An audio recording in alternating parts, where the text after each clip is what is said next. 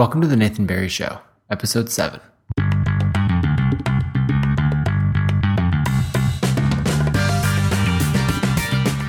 Today you get to meet Caleb Wojcik. He's a good friend of mine. I've known him for a few years, and he is incredibly smart and has played a huge role in my success online. Uh, he knows all about video, blogging, all kinds of things, and uh, I'm just looking forward to you meeting him.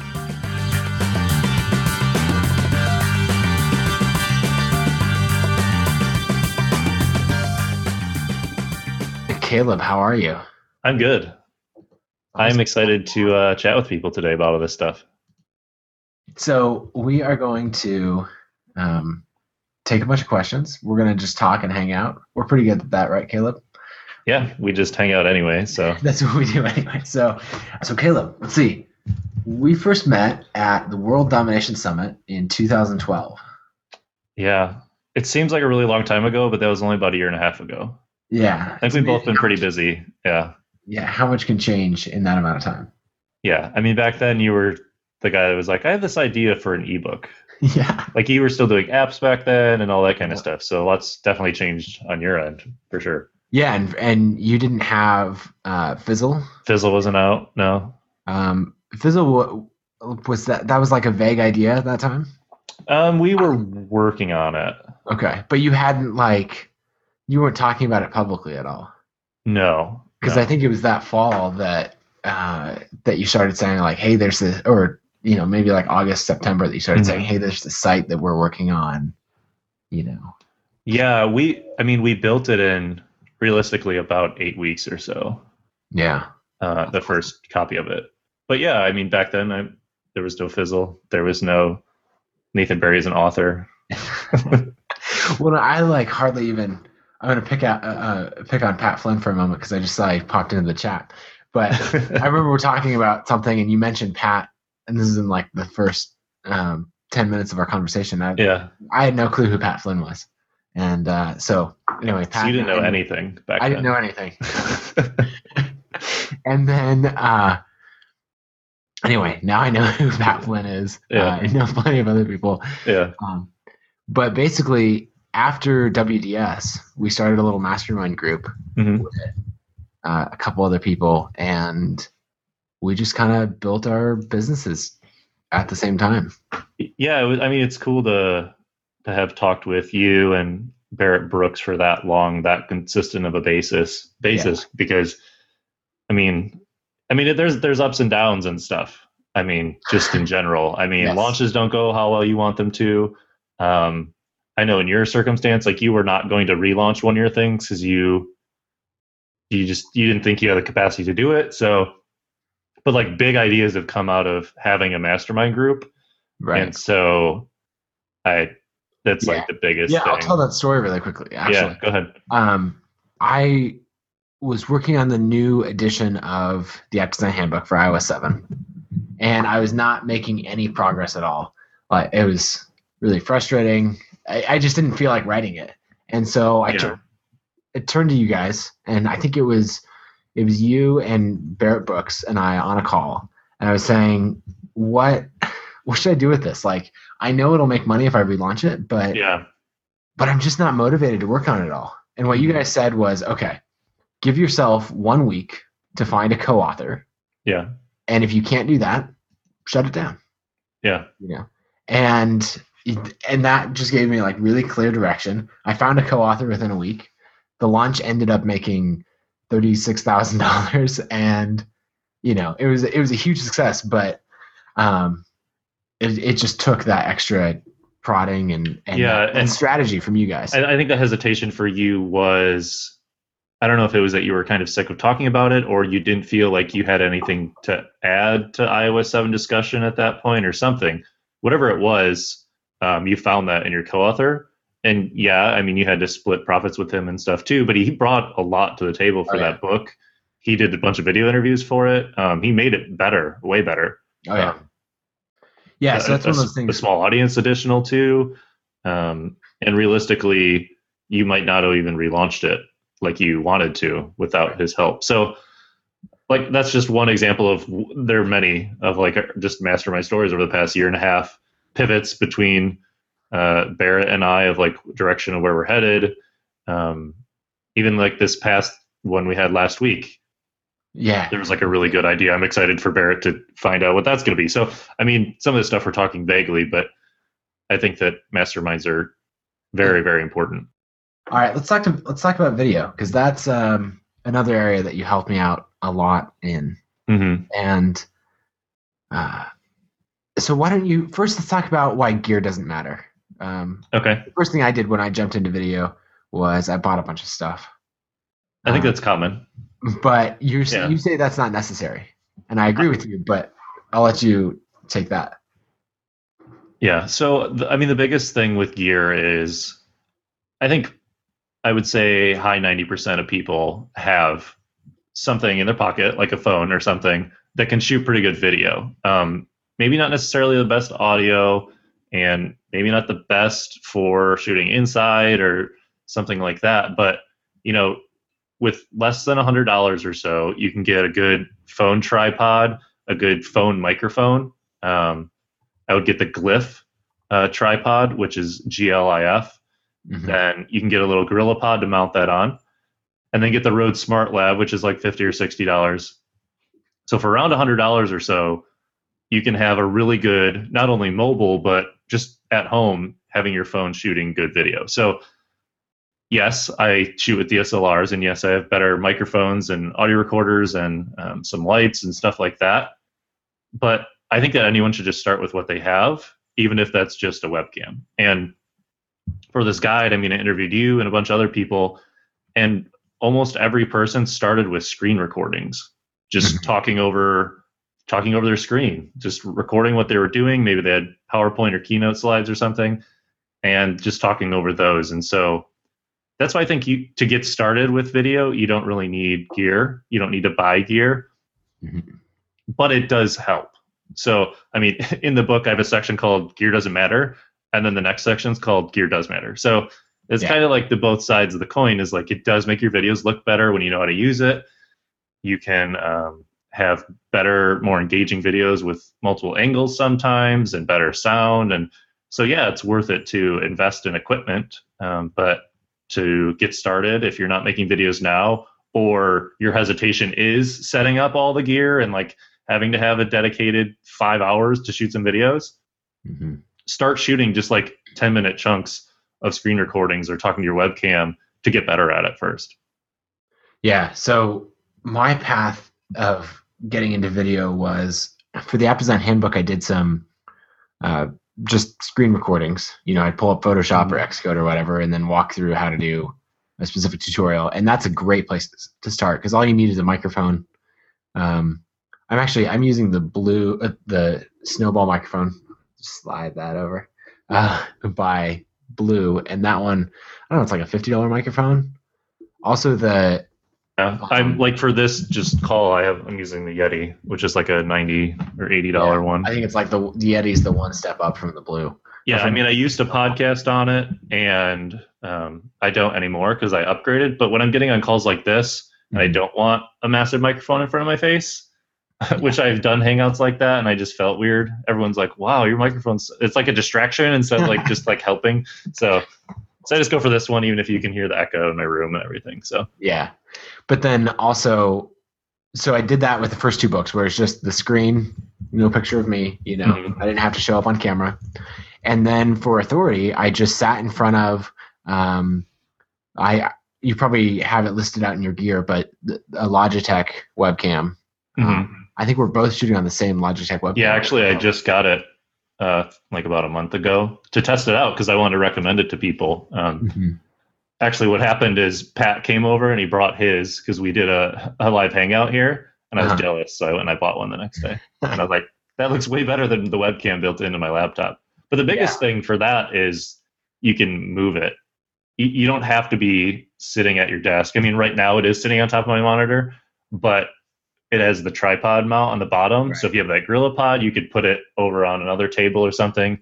If you have an actual camera tripod, you can put it on top of that. Um, so I shot, and I actually did it the opposite way. I had my computer behind me when I was shooting some of the Skype interviews for this guide. and had the camera, it would have been like right here facing this way. So you can get better lighting that way Mhm. too as well. So It's really flexible. yeah. The other thing is um, when we did the the Fizzle live show, that was the the it was the Logitech camera that you used, but Yeah. on a tripod. Yeah. Um, and so that was able to you know to capture the whole room. We had three or four people in the in the room at a Until. Corbett's MacBook Air wasn't accepting it anymore. Because right. it, it does need a decent computer to run. Yeah. um, so But so for for not that much money, you can get some decent gear. When I Yeah. shot the videos for Authority, I just got in front of the camera, sitting at my desk right here, looking into that, you know, the Logitech camera and Yeah. um just started talking and then I edited it together later, but I I went with a really casual format rather than really polished. And Yeah. and that was easy for me. And so sometimes I'd back up and start over, but usually I would just start talking as if I'd been a- asked a question mhm. and then be okay with any of the mistakes that came. So I'd often Right. talk through, you know, like if you were to ask me about pricing and I just talked about pricing for all of that, that was Mhm. an easy way to go than scripting it. but if you were going to write a blog post on pricing, it would take you a week maybe Yeah. of like outlining it and trying to think of a title and writing it and rewriting it. And so like that's that's another good point about making videos is whether or not to script them. I go both ways and it depends on what you're actually doing. Right. But until recently, I had been scripting almost all of them. And I really do think it helps keep the videos like to a point and to keep them succinct and shorter and focused. And you know beforehand what the point of the videos actually is. But for certain kinds of videos, like I'm sure a lot of the tutorials that you shot for your books, you don't script those. I mean, they're like 45 minutes of an hour of you walking through Photoshop to do something. You're just doing something and then talking through it. And that takes practice. But I experimented with that for this guide. I did, you know, 10 or 15. There's like tutorials and case studies and stuff. And instead of sitting down and scripting them, I just said, okay, today I'm going to shoot all of them. And I hmm. just set up the camera, shot all of them in one day.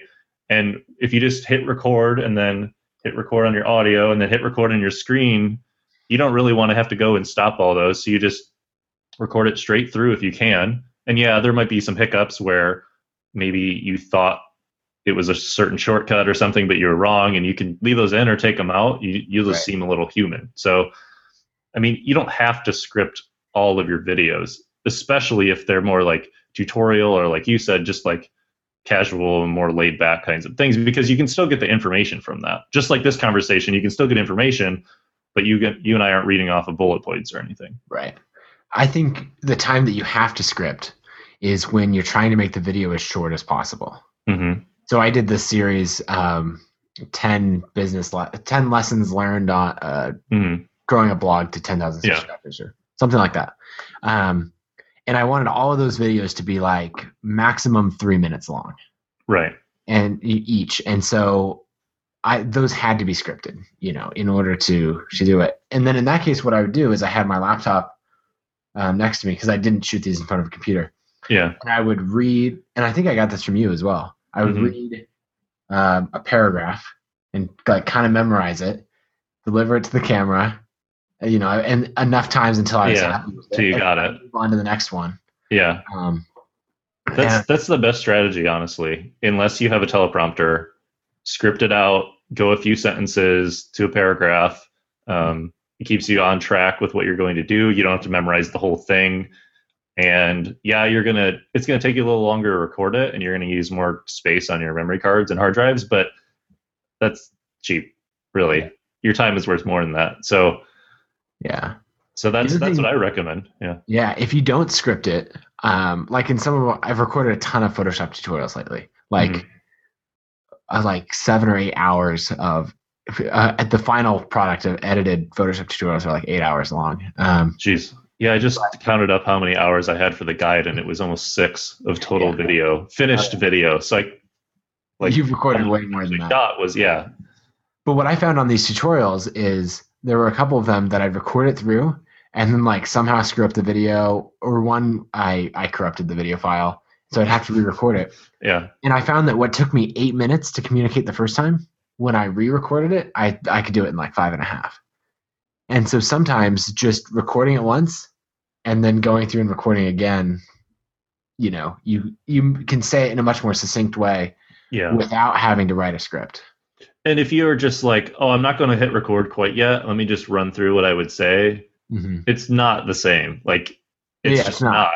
It's just hit record the first time, go Right. through it, you know. And that's why I don't stop recording when I'm like looking at my script and like reading my line and trying to memorize it, because that's just one more thing I'd have to do.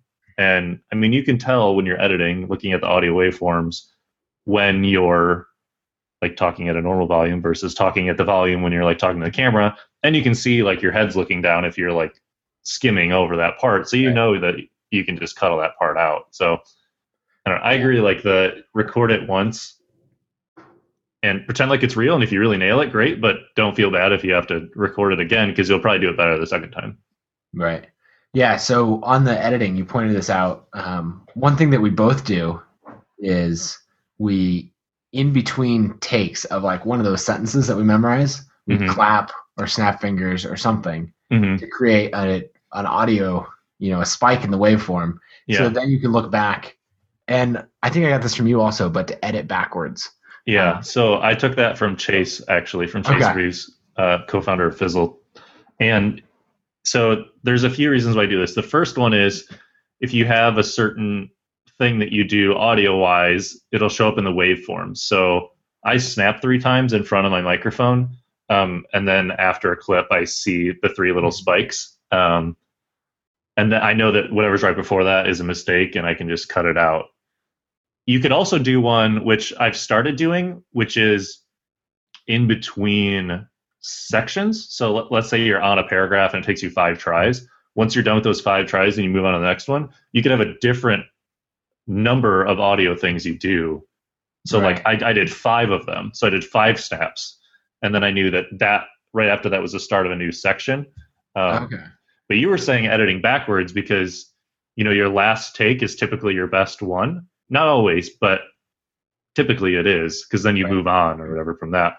So if you start at the end of your video and edit backwards, if you if you get the last take and it's really great, you know like all those ones right before that you don't even have to watch. And that's why you do this is because it saves time so you don't have to watch the entire video. Yeah. Otherwise, you have to shoot it, which let's say it takes an hour. Then you have to watch an hour. And then it takes way more than that to actually clip it and like figure out transitions and timing and all that kind of stuff. So that's why it saves, I don't know, like 75% of time getting that first draft of whatever you want done when you do those kind of audio clicks and stuff. Yeah. So the important thing to point out here is that we're leaving the camera running the entire time. Yeah. And so, you know, whatever these are shot with a DSLR, so whatever your DSLR maxes out at 12 minutes, 30 minutes, or whatever, um, that's how long. You know, you just gotta record until you hear the click of the camera shutting off or switching to a new file, and then. Um, but by leaving it recording all the time, you can stay right there with your script, and you can you know figure out what you're gonna say, deliver the line. Um, I I snap once between every take. But I think what I'm to switch to doing after what you just said is snapping once between every take and then three times between every section. And that I really like that idea. Um, what else was? Oh, I was at the Gumroad office back in uh, November, and we were recording a bunch of training videos, basically to help their sellers um, be able to sell more. Um, and in between, like I'd go to deliver a line, and none of this was scripted, just like kind of loosely outlined. And I'd go to say it, and I'd mess up, and my instant reaction was to snap, even though Yeah. I wasn't editing these videos. Yeah. But that was like my uh, my mental reset, I guess, Yeah. of like, oh, that wasn't good, and then Yeah. Well, because the other thing is, I mean, you typically maybe you'll swear when you like mess up, and so this is like a non. Uh, this is a child-friendly way to tell yourself you messed up and to move on instead of you know Right. swearing profusely. So, which matters because you have a child. So I do. Yeah, that's another thing about our mastermind calls. Is we had someone in the group who who would swear fairly often. Then you go, "Oh, is Oliver around?" Yeah. because they feel bad. And I'm like, no, no, Yeah. he's not in the room. Um, yeah. So let's talk about the setup that we can talk about the setup that I used for shooting those business lesson videos, Okay. and then kind of what you're doing as well, because it's a step above, you know, the webcam and the basic mic. Yeah. So all mine's kind of the budget version of what you have because you've obviously spent a ton of money on on camera equipment. Your wife is a professional photographer, and so Yeah. So we can share it, and that's that's helpful. Share the business expense of cameras Yeah. and stuff.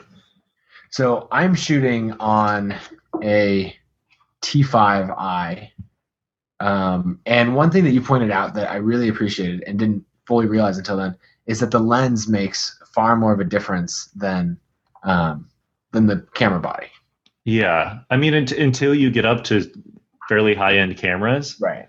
the the sensor and stuff in you know the T the T5i 70D stuff like that they're about the same like as you go up a little bit they just get bigger as you go up in size and eventually they get they get better but really if you put a cheap lens on even if you put a really cheap lens on my 5D Mark III or something it's going to look awful like it's cuz it's it's all in the glass of the lens. Yeah.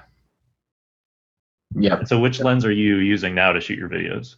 Um, I've got the 50 millimeter, uh, One four. one point, yeah, 1.4, um, which I really like. It's it gets the blurred out background a little bit.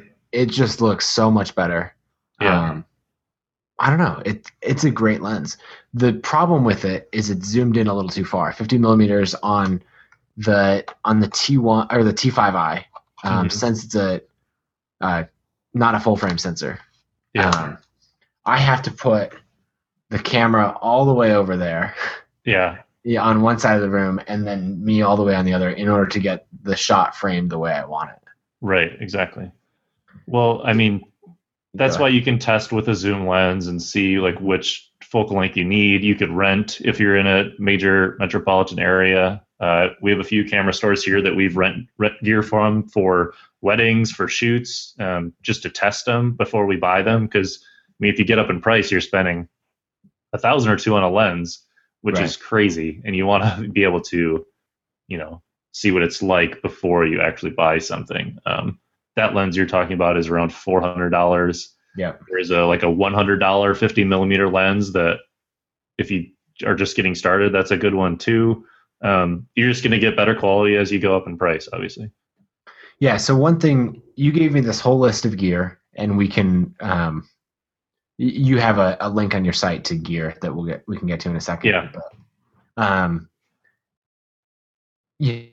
Buy these mi- microphones, um, that kind of thing. And one thing you said in there was, uh, as far as the lens goes, figure out, you know, take the 18 to 35 millimeter lens that you have stock, Yeah, set that up in your room, see how it's going to work, and then based on that, buy a fixed zoom lens. Hmm um, that matches the room. And that was the one part of your advice that I ignored, and I regretted it later. So but I have a really good quote now on like my about page and sales pages for it. So yes, everything went perfectly except when I ignored Caleb's advice. yeah, yeah. And um, yeah. that's a good point. I wanted to touch on something before we moved on. Um, Munich Tweet Up said that their US friends use borrowlenses.com. And then another website that's good is Lens Pros Lens Pro to go. And I'm going to type that in. okay, lensprotogo.com. And that's good for if you're not in a metropolitan area because what they do is they'll ship it to you. And usually those cost a little more, but it's because you have to get them for like three or four days instead mm-hmm. of like one day or something. But if you you know need to get them shipped to you, that's really good too. Because like some of my videography friends that actually fly to another state instead of like renting gear and then Mhm. flying with it, they'll order it to get shipped there, use it while it's there, box it up, send it back, and then they'll fly home. And Yeah. so that I mean that's a little bit more advanced or whatever, but to try out lenses and stuff before buying, that that's a great and camera bodies and they have lights and microphones, and you can try out stuff for you know a per- fraction of what you would buy it for, and see if you like it before you buy it. Yeah. So if you had a big shoot coming up, like um, I've got a new course that I'm going to shoot. It's going to be all video. I want to shoot it on a really great lens. I'm probably not going to buy that lens because the one I have is good enough. Right. I'm probably going to rent it for two days. Right. And, you know, I'm going to rent a two thousand dollar lens for two days for what? A little over a hundred bucks, probably. Yeah, I mean, the most you're going to spend on a lens is probably around fifty dollars a day, Yeah. So at least in Southern California where I am. yeah, and, And, even a, a pro tip is if you rent on a weekend, you don't have to return it till Monday typically. uh, okay. So if you pick it up on Saturday, you get Sunday free. Hmm. So what we do is, I mean, sometimes we'll pick up on Friday night if we have to for a wedding for my wife on Saturday. But if we can pick it up Saturday morning and get it back on Monday morning, you're only paying for one day for lenses and camera bodies and stuff like that. Camera bodies, depending on what they are, like the 5D Mark III can be like $150, but Mhm. that's a over three thousand dollar camera, and if you only need it for like a day or two to shoot a bunch of video, it's totally worth it. Especially, I mean, you'd have to hire someone that has that kind of equipment too. That's going to charge you a lot too. So that's why I advocate just doing this stuff yourself until either it's painful or you're making so many that you know what you want when you're going to hire somebody. yeah. So we covered camera bodies a bit. We covered lenses. Let's Mhm. talk about lighting. Well, let's talk about audio and then lighting. Okay. Kind of order of importance. Audio is more important than lighting. Yeah. Um, what do you use for the for recording audio? So depending on what it is, almost everything that I do, I use lavalier microphones. So I have Audio Technica AT899s. Um, I have two of those that plug in via XLR into my Tascam DR100. Um, you can get less expensive lavalier mics. Um, you can get smaller, less expensive digital recorders. I, that's just what I used. Um, yeah, and I've got um, let's see, this is Zoom H4n. Zoom. Yeah, so that's like the equivalent basically of what I have. It's a few hundred dollars to get that. Um, but then you record the audio directly onto there with a lavalier microphone. and it actually the the microphone built into the Zoom is actually really good as well. Yeah, it's actually pretty good. I, can with that can you record both at the same time, like as I a backup? so. Uh, Because what I want is I want something that does the lavalier microphones, but also in the same unit records a second audio copy in case you need it. in 'Cause you case the never know. cuts out or something. Yeah. Well, yeah. one way to do that is with this Rode shotgun mic on top Yeah. of the camera. And so then you're recording this into the camera, your main audio into the Zoom or whatever handheld recorder, Yeah. and then you have a backup. Yeah. Yeah, and actually I just found out that you can you can mount your recorder, so like the Zoom H4n or my Tascam, you can like mount that right next to the DSLR and they make cords that can go from the line out into the camera. So you could even get Oh, your okay. lavalier into the camera and it's recording on the device. So Oh, if it doesn't sound good in the video file, but Uh-huh. the only problem there is you don't really have a fail safe if the device shuts off or something. Um, but you do get your lavalier sound on your video track right away, which would save time. You wouldn't have to sync it later. So I, I wish listed those things, and I'm gonna try that and see if it's see if it's worth it. Because especially for just shooting like a quick video, like you're only doing one or something, Mhm. any steps you can cut out of the process is is worth it. Yeah. Yeah. So, but there's also, as you mentioned earlier, there's some really inexpensive lavalier mics that can record directly into the camera. Uh, someone I was talking to had like a twenty dollar. Um, Yeah, there is a Sony. If you go to DIYvideoguy.com slash gear, there is a list of probably almost everything we're talking about right now. Um, and there's a Sony that is like $25. It has, it is a like 3.5 millimeter plug instead of an XLR. uh-huh. It's a pretty good lavalier for, you know, for 25 bucks. Um, it won't plug into a phone, but if you have like one of the smaller recorders, one of the smaller zooms or Tascams or whatever, it'll record directly into those. Someone's saying in the chat that the H4n can record built-in and external mics at the same time. Oh, cool. Um, It's the Sony ECM CS3, and it's just a basic $25 lavalier microphone. Um, you plug one of those into either directly into the camera or into you know a 70 or 80 dollar Zoom or Tascam, and you can get pretty good sound uh, on the cheap there. nice. Uh, let's talk about lighting for a second, and let's take a bunch of questions. So everybody, Okay. get questions ready. Um, as far as lighting, I cheated when it came to lighting, and uh, friends at Wistia sent me their lighting kit. Um, And someone actually put that link in the chat already. The the DIY lighting kit. yeah, so this is actually they went and custom built Fancy. these lighting kits. We'll give Wistia a little plug. See if. Uh, Oh, they even like spray painted their logo. Yeah, they've got the Wistia logo on them. It's a great little setup. If you sign up for like one of their top plans and then email them, I I, I think they'll give out those lighting kits. You can ask. I'm on one of their plans. I just need to send an email, I guess. You should. You should. You know, like Because I use I use Wistia to host all these things, and I use Wist or we use Wistia over at Fizzle for all that Right. hosting. So yeah. So you should email um, Chris Savage and be like, so. can I have so Nathan kit?" has a light, and I don't. What's up with that? Yeah. yeah so they sent these great uh, three point lights set it you know so i use that to, to do my setup um, you've got the lights that you use listed out on um, that gear page right Yeah, and I'm putting a link to uh, the DIY lighting uh, tutorial for Wistia in the chat again. Someone already posted it, but I'm gonna post it again for people. And the lights I use are they're actually really cheap. They're like they're inexpensive, but they're also really cheap. Like the stands like don't stay fully up or anything. Like I'll have I'll have like five grand sitting on a tripod between the camera and lens, and these lights are $175 off Amazon.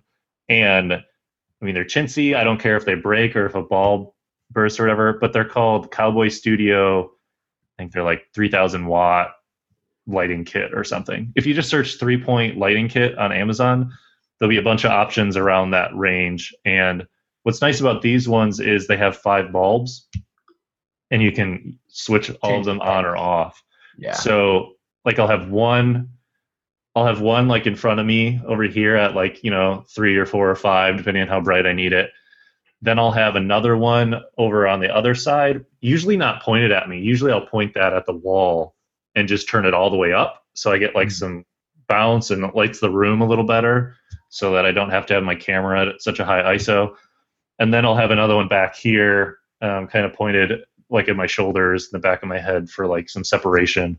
Um, and that one only be on like two or three lights because I don't want it like I don't want to be blasted from like every single a- angle with light. So right so that's the setup that I use. cool um, i actually have to run and get water i ran out and i'm like starting to lose my voice so caleb why don't you um, go back up and just start answering a couple of the questions and i'll be right back Perfect. I will do that. I'm reloading the chat room here, but I have a question here from, let's see. I'm going to go to the first question, try to keep these in order. So, the first question Do you prefer to batch your work, lots of shooting and editing all in one go, or work from the beginning to end on one project at a time? So, shooting definitely I batch. And the reason I do that is because setting up all the lights, you know, getting the camera in focus, getting you know if you have to like shave or like get dressed or do your hair or whatever like try to do all that all at once and shoot as many videos as you can in that one sitting. So before you do that that means getting your script ready. Maybe it's scheduling time on your calendar with your spouse to be like hey i need to shoot videos this day for the for these three or four hours. Can you watch the kids or the dog or what have you? And so i batch all of my shooting together. Editing it's very very mental and it's very very draining to edit a bunch of videos all in a row. And so i don't always edit in a batch. I mean i'll try to i try to sit down and if i'm going to work on a video other than like setting it up and importing it and naming it and getting the timeline ready sometimes i'll batch those. So if i have like 10 videos i'll import them all sync them all bring them into final cut pro 10 or premiere get all the project files set up and named. I'll batch all that. but I try to sit down and do one video start to finish and make it ready for export um, before moving on to another one. The only time I move on to another one is if like I, I've been staring at that one for so long I can't tell if it's good or not. Then I'll then I'll move on to another one and then I'll just make a note to come back. But shooting, I definitely batch all of it whenever possible because of the setup and everything. And for for this guide, actually, you know, a few weekends ago, I just told my wife I was like, I'm gonna be shooting videos all weekend. She's like, for what? And I was like, I'm shooting all of the guide videos all this weekend. And so literally on Saturday and Sunday, I just shot all of them. I left the lights up, I left the camera up. I could just walk in if I had an hour to, you know, record a few tutorials and stuff like that. And I wish I had a video studio all to myself. And my wife and I are moving in a few days and we're going to have our own offices. So I'm curious how often my lights and stuff are going to stay set up in the office once I have my own office. I know you leave like the tripod and lights up in your office, Nathan, when you know you're going to shoot a video soon because yeah. it's just a pain to have to take it down and put it back up. And it's another barrier to making more videos. I also have little pieces of um, gaffer's tape on the on my carpet marking, like on like on a stage like where people know to stand exactly. Yeah exactly. Marking where i need to stand where the camera needs to be and where all the leg of the lights go. And so when i do put them away i i just know exactly where everything goes. And i have to tweak it a tiny bit. Yeah. For the most part i can stand in front of that and be like here's my setup and yeah i mean you could even do a little mark on your camera with some wax or something uh-huh. to say like where in focus the focus ring should be. Yeah, you could even get advanced like that. Yeah, focusing on yourself is kind of a pain. Um, you can do it uh, manually if you have someone else, like a spouse around or someone else, a coworker in your office. You yeah. can have them walk up and and and focus it for you. Right. Or you can use. I don't have one around here. There's like these little uh, 10 20 dollar remotes that you can get for your camera, so you can remotely take a picture. So yeah. it'll focus on you, and then you can switch to manual. Uh, manual. Yeah, focus. that's that's one way. Um, because if you have it set to automatic and you do the remote thing, then you'll actually be standing there. But when you're not standing there, it won't focus on you. It'll focus on like the chair or like something behind you. And so I don't I actually have never bought like the 10 or 15 dollar remote to do that. Uh, I still do it manually. So I I set a timer on the photo and I'll go and stand where I'm going to stand and see if it's in focus. And then, you know, I'll move in and out or I'll change the focus if I'm standing exactly where I want to stand. Um, it's helpful for you because you have a camera that the screen flips out.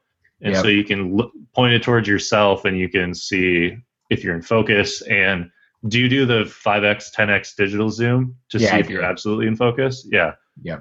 And so it'll be, I'll be like standing back there and the little screen will have like just my, your nose. Yeah. Yeah.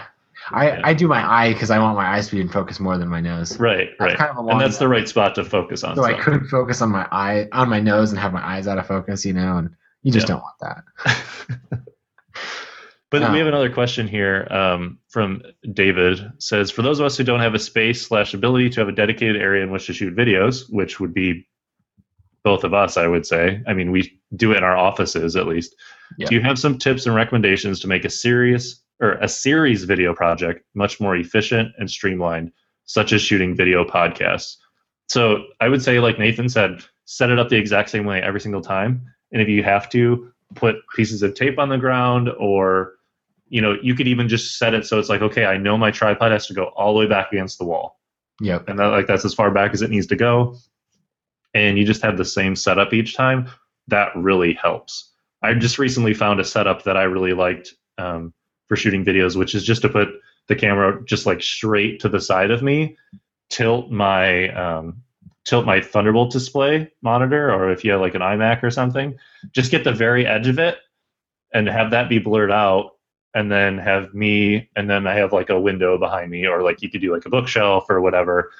And just having that setup is really good for I can turn and talk to the camera but I only have to turn a little bit to the screen to do like a screen flow recording or something. And so that's a good way to set it up is if yeah. you're doing like tutorials, then you're actually talking to the camera, go to your screen back and forth. Um, I have there's there's a Skype um, tutorial on how to record HD Skype calls on my blog right now. If you go to that for free or my YouTube channel, and there's also one over on Pat Flynn's YouTube channel for uh, intro- introduction to ScreenFlow, and both of those are in the guide. But I, I'm sharing those ones for free, and you can see this kind of setup that I'm doing. Um, you can also see it on on the sales page uh, for the DIY video guide. Yeah. I and that one I actually I set it was like a couple days later, and I just set it up really quickly. But I knew okay, the camera goes there, the light goes here. I know like I knew what I was doing instead of okay, how am I going to frame this shot? How am I going to make it look? What what do the lights need to be at? What settings do my camera need to be at? So just having the same setup every time is what I would recommend. Yeah. So I, I think that's good. Um, and I really like that setup. I remember looking at it and going, "Oh man, that looks good." but I mean, I've been doing setups like that for like two years, and I finally got like the one that I wanted. Um, so yeah. I mean, it just takes practice. I've done ones where like my laptop's sitting there, I'm like in the middle of the room, and my laptop's like propped up on a chair, and I'm kind of talking. That's what we did with Fizzle for a while. But I mean, we've been experimenting and switching it up and trying to see what we like best. Nice. Let's take another question. Um, this one's from Donnie. Is the increased time investment for producing video over just audio worth the hassle? Uh, I think it depends on what it is. Mm-hmm. Uh, we, I mean, we have another question here from uh, D Hero Training, uh, who says, "How do you decide upon what blogs in a video, blog yeah. post, or podcast? Do you think video is better because it brings in more engagement and authenticity?" And so, I think it really depends on what it is. And so, I think written you can pretty much do anything with. You can do tutorials, you can do inspirational stuff, uh, you can do entertainment joke stuff. Podcast are better for I think long form content. So right. conversations, um, highly produced studio audio things like This American Life, 99% Invisible, things like that.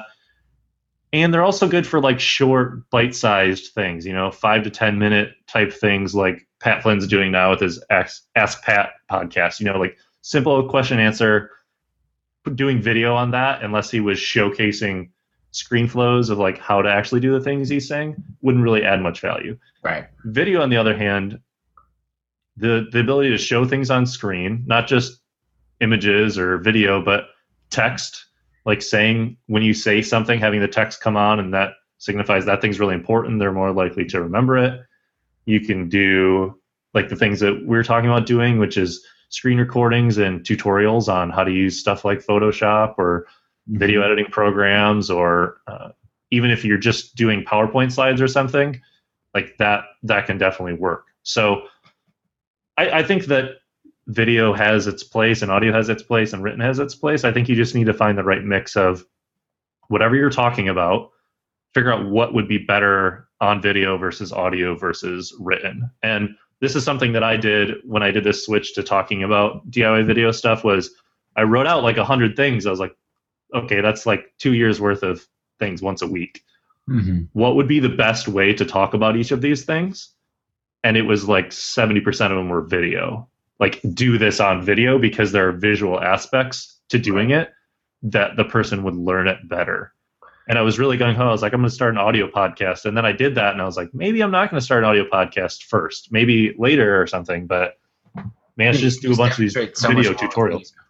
Yeah and the other thing is you get to know the person a little better, even in an interview or a discussion like this. Just mm-hmm. having video, um, you know, makes it better. But but most of the things we're saying here would work just fine in an audio podcast. Right. You could repurpose this conversation, and yeah. I mean, there's even an additional thing here, which is there's some chat, so there's actually interaction going on with right. with the live aspect of this video too. So I mean, like that's a whole nother level. Yeah. So I think we covered both of those questions together. Basically, it just all depends. the next question uh, is Who do you recommend for doing transcripts and for timestamping them? Too much effort or worth it? Do you have any thoughts on that? So uh, there, it looks like they're specifically talking about. Um, I guess I guess you could do transcripts and timestamp them um, in like a PDF or something. I was the first thing I thought of when I read that was actually having them come on the screen, like, um, like closed captioning. Um, so getting those done can be fairly expensive. I know that I want to say Wistia is maybe five dollars a minute. Okay.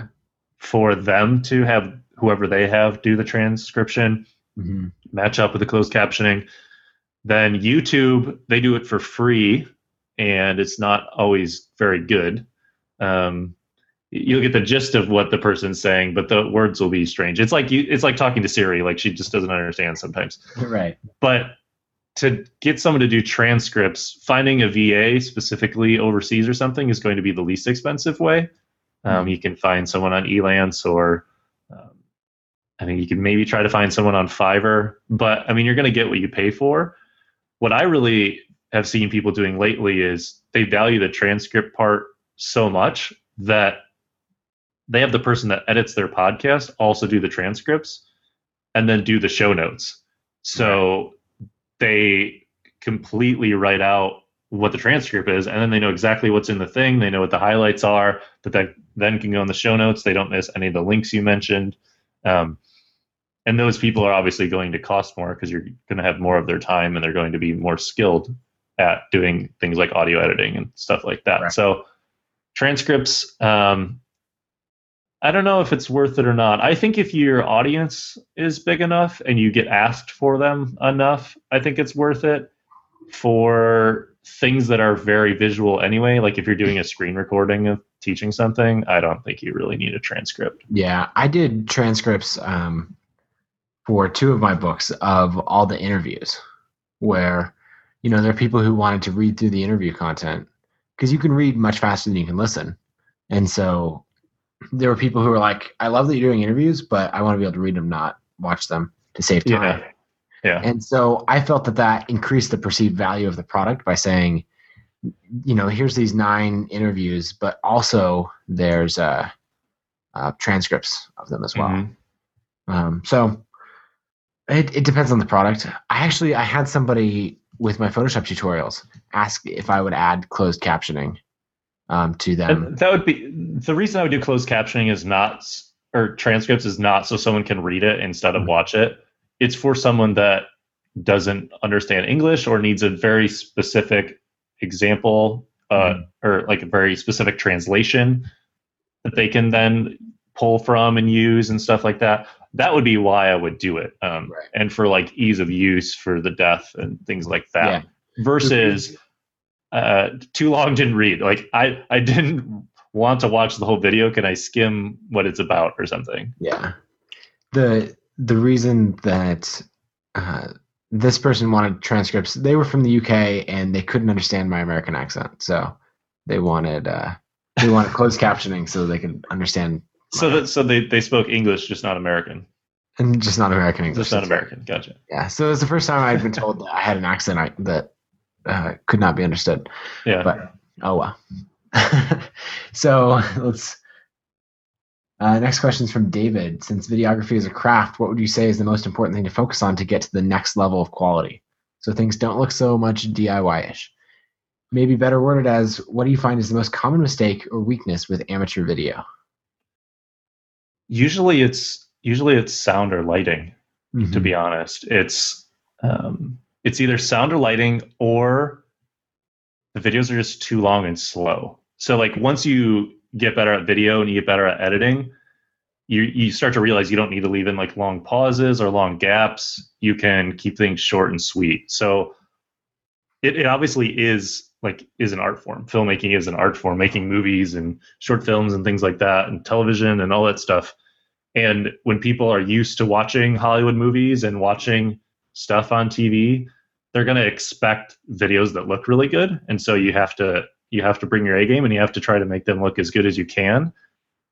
But if you just focus on the main things, framing yourself in the camera properly, make sure you're in focus, make sure you have good lighting, good sound, like you're going to have to then deliver and like give Right. good content and be interesting and stuff like that to have them continue to watch. But if you have those basics down, they'll at least start to watch and not go away just because of the quality. So I would say once you get your videos looking good, sounding good, really focusing on the editing part and making them really succinct and really, really quick and um, to a point instead of having really long videos.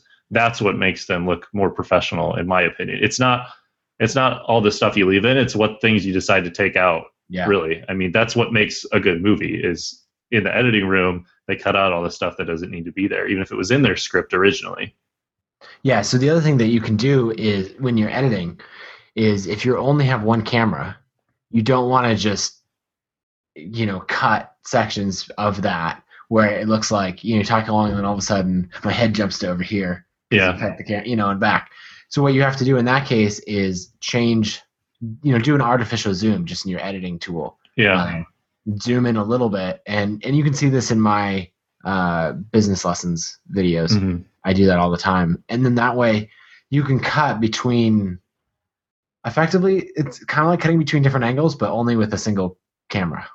Yeah, and I just did a I just did a video like that um, for Amy Porterfield, just like a one-off quick video, and we just shot with one angle. But yeah, you can crop in close, and I mean, And then back out and and then back out. You can do zooms. You can do stuff just with one angle. You can make it interesting enough. yeah, you do the like the wipes coming across. Um, Yeah. So there's there's only a couple transitions I use. I use um, fade to color is what it's called in Final Cut Pro 10, but really it's a fade either up from black or down into black. And I don't mean like movement wise. I just mean like the screen's black and then you, the picture fades in. I do that at the beginning of videos because it's less harsh than just like the picture being there and then you like start talking.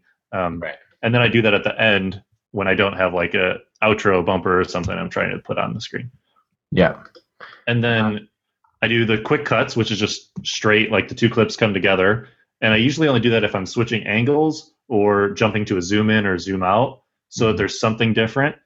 I haven't really mastered the use the same angle but jump cuts very well. Um, unless you're moving a certain amount of distance, it does look weird. If you're only moving like a little bit, it looks weird. If you're moving like across the screen, it's kind of okay. So Mhm. Chase is really good at that. I haven't really mastered that in the shoot part because you have to know that you're going to do that kind of stuff when you're shooting it. And then the slide transition is the is the third one that we use and you know it's only like a third of a second long, half a second long or something, just enough to separate the two clips enough where you could have a completely different lighting in them, you could have a different uh, you could almost even have a different shirt on and it would be less noticeable than if it was just a quick jump cut because the Yeah. slide in distracts you for this short amount of time and then you can keep talking about what you're talking Yeah. about. So there's a conversation going on in the chat um, about uh, matching up the audio and your voice recorder. Um, and so, you know, we mentioned this earlier. We snap, clap fingers to get those spikes. Yes. Match that up. Um, but something that we both do is we start recording the camera and the audio recorder, and then we'll run for as long as it'll let us Yeah. um, of just recording. And so we're not starting and stopping on every single take Mhm. we're just leaving it running and so we only have to sync up those files once Yeah. cut them up so long as we keep them in sync Right. Um, so And- anyway and- hopefully that answers that question Yeah, and something that helps if you need to if you need to sync it up, I mean you can do a single clap in the beginning after everything's recording. Just do a single clap. You'll see that audio file or the audio wave spike and you can manually sync stuff if that's what you need to do in your in your program. I automatically sync stuff either in Final Cut Pro 10 in Premiere or I use a program called PluralEyes and that is what I always sync all my stuff in and then import it into Final Cut or Premiere. So, I mean, those are more expensive programs and stuff. So, if you're just doing something in like ScreenFlow or iMovie or Windows Movie Maker or whatever, just doing a single clap at the beginning, you can match up the audio. And the reason you actually do that is because back in the day, like, and they still do this because they record audio separate for movies and stuff and TV, is the clapper was a visual Mm-hmm. signal for when the spike in sound happens so that in the editing room they could sync them together. Whereas now, I mean, your camera's going to be recording audio and your microphone recorder is recording audio. So you can just use the two audio things together. But if you if your mic ran out of batteries on your camera or something, you would have to have something visually to sync them up together. yeah so let's see there's one more or two more questions i wanted to get to and then we'll we'll give away the guide and then Sounds we'll good. talk about the guide a little more Okay. Um, so this one's from David, and he's talking about as we're likely doing video, at least in part, in order to make money. Um, and then he, he kind of goes on and talks about um, whether to have calls to action in your videos, how to do marketing videos. Um, do you have any thoughts on that? So, how to integrate marketing strategy in your videos? Yeah. And do you just focus on providing content, or do you have a strategy include calls to action or marketing in your videos? So, there's a few ways you can do this. One of them is have a point for each of your videos, like a very specific point. Um, James Wedmore talked about this on uh, Amy Porterfield's podcast. I think it's episode four or something like that. If you do a video about one specific thing, so he has this video that talks about royalty free music, and he put that on YouTube because he saw how many people were searching for that kind of thing. And then at the end of the video, I mean, he gives like free five free royalty free songs or whatever that you can use in the video. But then at the end, he's like, if you want five more, then you know, opt in here with your email or something like that. So right. the call to action is very, very specific to what the video is about, as opposed to, oh, this is about royalty free music, and then oh, come check out this guide about building a slider for your camera or something like that. Like it, it's very joint disjointed there. So I would say make whatever your call to action is in your video be related to the video that you're doing, not some uh, like unrelated unrelated topic. Okay. Oh, the other thing to do is to repurpose your video on different platforms. So if you're shooting a video and you're going to put it on YouTube or something like that, or you're going to put it inside of a course or something like that, at the same time you're shooting that one, or even if you just take a piece of it, make like a 30 second to one minute chunk that you put on something like Facebook, or um, you could even do a 15 second one on Instagram if you have a huge following or something. You know, promote on whatever platforms your people are at to drive them to the, the videos. You could also do a one minute video as a trailer for a podcast or a blog post or maybe for an event you're going to be speaking at. You know, use them to promote other things instead of just only doing videos that are long form, five to ten minutes, talking head type stuff. You know, make make short videos. Be like, you know, I'm going on this trip and I'm not going to be around for a while. Um, but tell me one trip that you've went on in your life that you know something something crazy happened. And you know, like just to interact with your audience with short little videos is another good way for people to get to know you, as opposed to just you know you talking at them the entire time. Yeah, the one that that Pat Flynn did that was really good that you you shot and edited for him was when his site went down. Yeah. Where yeah, just tell that story really quickly. Yeah, so Pat and I were up in San Francisco shooting some videos for uh, his book Let Go, and while we were up there, his site got hacked, and so it went down completely. And pretty much the only thing that he could do was redirect the domain to somewhere. And so I can't remember whose idea it was. It was one of our ideas to shoot this video that's just like, hey, the site's down. Sorry, it'll be up soon. I'm gonna go fix it. And so we're like downtown San Francisco. So we get one of the train cars uh, behind him, and he's like, "Hey guys, my website's down. Don't know what's going on, but I'm gonna go fix it." And then he just like turns and runs into like San Francisco, and that was obviously his idea. But we so we did that, and we just redirected his domain to this YouTube video, mm-hmm. and you could just see like the the comments of people that are like, "Oh, don't worry about it" or whatever, and like funny video stuff like that. So that was the way to communicate with his audience that was going to the website what was happening and why they couldn't get there. You know, he I think he emailed his list and you can do stuff on Facebook and Twitter and stuff.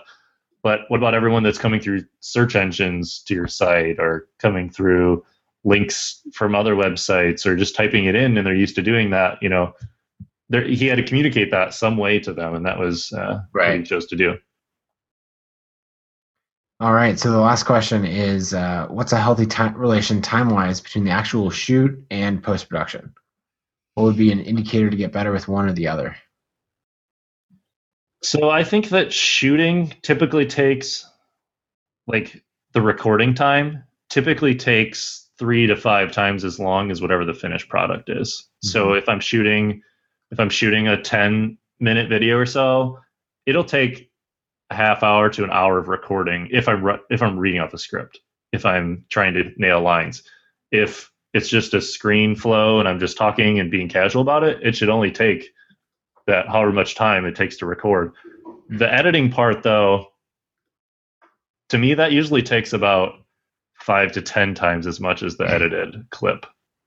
So I mean if you do the math there, you're doing a 10 minute video, you're looking anywhere from an hour to two to three just to to get that to get that done. Um, but batching helps if you're shooting them all at the same time, if you're editing all at the same time and importing at the same time.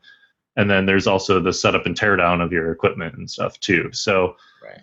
how to tell if you're getting better at one or the other? Um, I mean, other other than time, you know, using some of these hacks we've talked about, you know, using the the snaps to know when you messed up, so you don't have to watch that part. Getting being more prepared with your script will help you save less time during the shooting. Maybe trying some without having a script and just seeing how it goes. You know, those Yeah. are ways to to save time during the shoot. Yep i agree. I and the more you can batch stuff, the better. And then you know, eventually you can get to the point where you don't even edit your own videos. You hire someone else to do it, and then Yeah. more content, which I think is great. Yeah, exactly. Caleb, I will have you know that I can actually spell your last name now. You can spell it now. It only took you a year and a half. exactly. Yeah, that's okay. Um, I, my brother-in-law did some of the video editing for the interviews and stuff and the tutorials in this in the course, and he spelled Corbett Barr's name wrong. With he only had one R in it, and I was like, ah, I was like, I work with this person. Like, I can't spell his name wrong. Like, there's no way I could have a video with like someone that I work with's name wrong. So Yeah, so let's talk about the guide for a second. I'll drop the, the link into the chat here, calebwojcik.com slash DIY video guide. Mhm. Um, or it's at DIYvideoguide.com. yeah, you can just go directly that way too. That. It goes to the same place. Yeah. Um, there you go. Look at that. so you've got a whole bunch of things in here. There's an interview with me, interview with Pat. You've got everybody. Uh, you've you interviewed uh, your co-founders Corbett Barr and Chase Reeves, who do. Hey, Corbett, you're Yeah, there. He's in there. Yeah, that's why I wanted to tell that story. Corbett says it's okay. I've spelled your name wrong too. I'm sure you have, yeah. Um, so yeah, I mean, there's interviews in there. There's, um, you know, you and Corbett and Chase and some other people like Pat and Chris Ducker and Amy Porterfield. You know, we're just talking about, you know, how did you progress to where you are now with videos from where you started? Because, you know, people started with ScreenFlow. They started with screen recordings, talking into their webcam. Then maybe they got a camera. Then maybe they started hiring people. And so there's like this progression that everyone doesn't see if you just jump in and you're like, oh, these videos are so polished. You know what? How can I ever make videos like that? And it's like, well, go back on the YouTube channel of someone and see, Right. you know, the, how bad their videos were back then, and then they've just practiced and gotten better. So that's the kind of stuff that I'm talking about with those people. Yeah. So one thing that I want to point out to everybody is usually when you shoot video, people's initial reaction is to spend a whole bunch of money on gear. You know, I'm looking at the gear that I have in front of me that I bought, and it's Mhm. like it's certainly fifteen hundred dollars worth, if not two Yeah. thousand dollars worth. Yeah. And all that gear isn't going to do any good if you don't know how to use it Yeah, go spend two hundred fifty dollars and get Caleb's full guide with the interviews, the you know, um, all the tutorials on. You've got editing and ScreenFlow, Premiere, how to do multi-camera interviews, um, how to do HD Skype calls, all sorts of great stuff. Mhm. Um, and then you'll actually know how to use that gear. That's so much money on. Yeah, I mean, it, the gear is nice, but if you don't know how to to use it, then um, it's it, it's going to actually I don't know. Maybe it'll look a little better, but it could look worse too if you don't know what settings to like put stuff in and you don't know like how to focus it on yourself. You're just going to get frustrated, honestly. So that's why like a lot of these case studies and tutorials and stuff is you know there's a handful of them that are on the editing software that Mhm. that's that's common, but the rest of them are like how do I get a good looking Skype interview? How do I get, you know, how do I re- edit with multiple cameras, do this video audio syncing that I was talking about, either manually or automatically?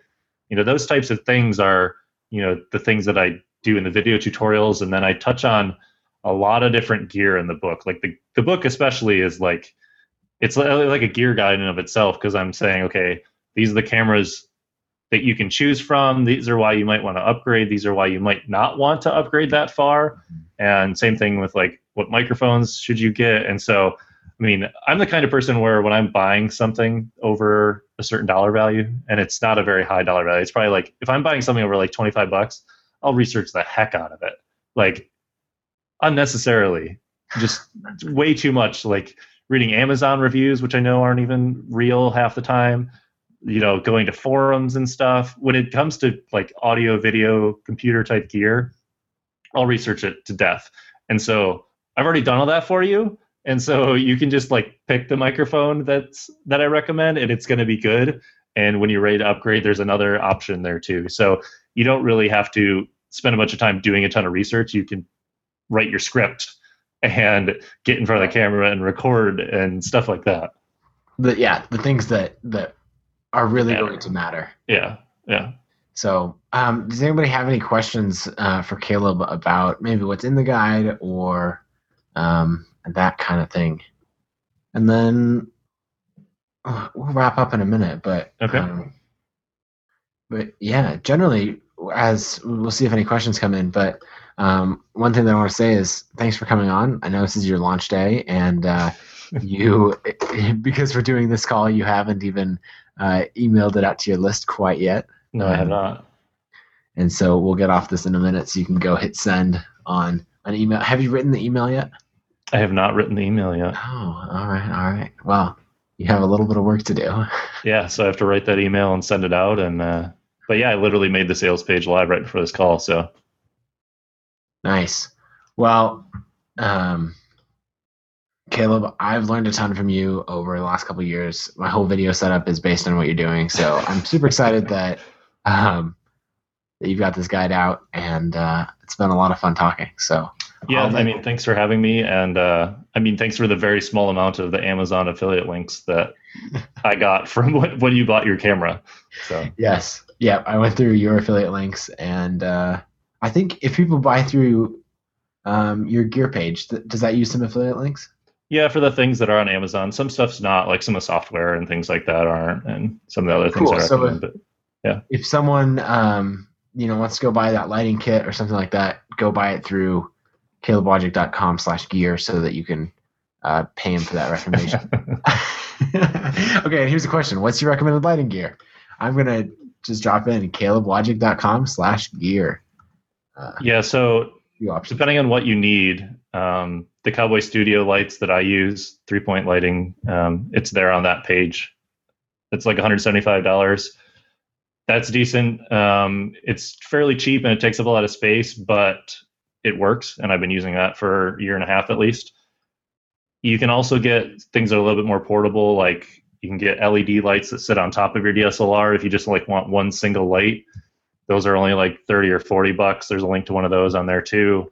Um, use windows honestly use be in front of natural light and as long as it's not cloudy outside and the sun's going to go behind it and stuff and you have consistent light that can be pretty decent light too nice cool that's a good note to end on i'll let you go uh, get back to launching your product and caleb thanks for hanging out yeah thanks for hanging out with me too everybody see, see you later